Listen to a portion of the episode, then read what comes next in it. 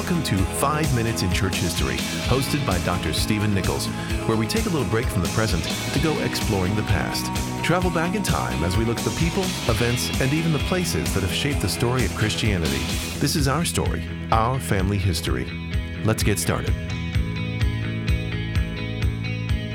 On this episode of 5 Minutes in Church History, we are going on quite the journey. Let's explore five cathedrals in Europe. Ready?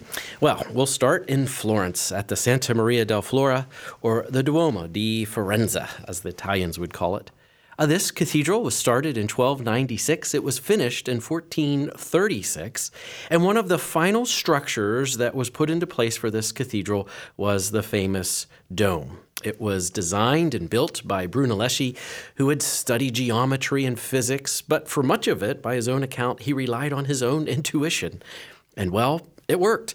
Uh, the dome was built and it still lasts. It's made of brick, it has its white ribs and its terracotta tiles, and it serves as such a great backdrop for so many spy movies, so I'm sure you've seen it. Well, the site of that cathedral there in Florence goes all the way back to a church that was likely dedicated in 393 by none other than Ambrose of Milan. And that's the cathedral at Florence. Well, let's keep moving. We'll go to Paris and to Notre Dame. In 2019, it was all over the news, of course, because of that fire. It will take millions to rebuild, and it will take many years till it is restored. It was first built back in 1163. It epitomizes that ribbed vault and flying buttress style, those cathedral structures that are so crucial.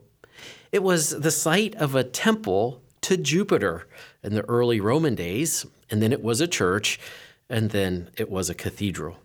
In 1793, this is the time of the French Revolution, it was rededicated, no longer as a church, but as the cult of reason. And all of the statues to Mary were replaced, and they were replaced by statues to Lady Liberty. Well, it stood that way for many decades, and then along came a novel Victor Hugo's The Hunchback of Notre Dame in 1831. And when that novel was published, it drew attention to the cathedral and its restoration. So, Paris. Well, let's travel a little north and let's go up the Rhine River and let's go to Cologne, Germany. And statistics abound about this cathedral in Cologne, Germany. Are you ready? It is the tallest twin spire church in the world. It is the second tallest church in Europe, and it is the third tallest church in the world. Those twin spires reach 516 feet. Construction began in 1264. Here's a statistic for you it has 185 thousand square feet of space. This is a huge building. It was so huge that the Allied bombers used those twin spires as a landmark for their bombing raids during World War II. The cathedral survived. It took some hits, but it survived and it stood in a pile of rubble that was the city of Cologne. If you go there today, you can climb all the way up to the top for a viewing platform if you're willing to climb 533 stone steps. You can also hear its 11 massive bells. The largest of those bells weighs 24 tons.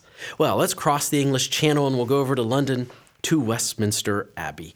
Uh, Westminster Abbey has a number of people buried in it and a number of people memorialized in it. Over 3,000 people have plaques inside Westminster Abbey, and many of them are actually buried there.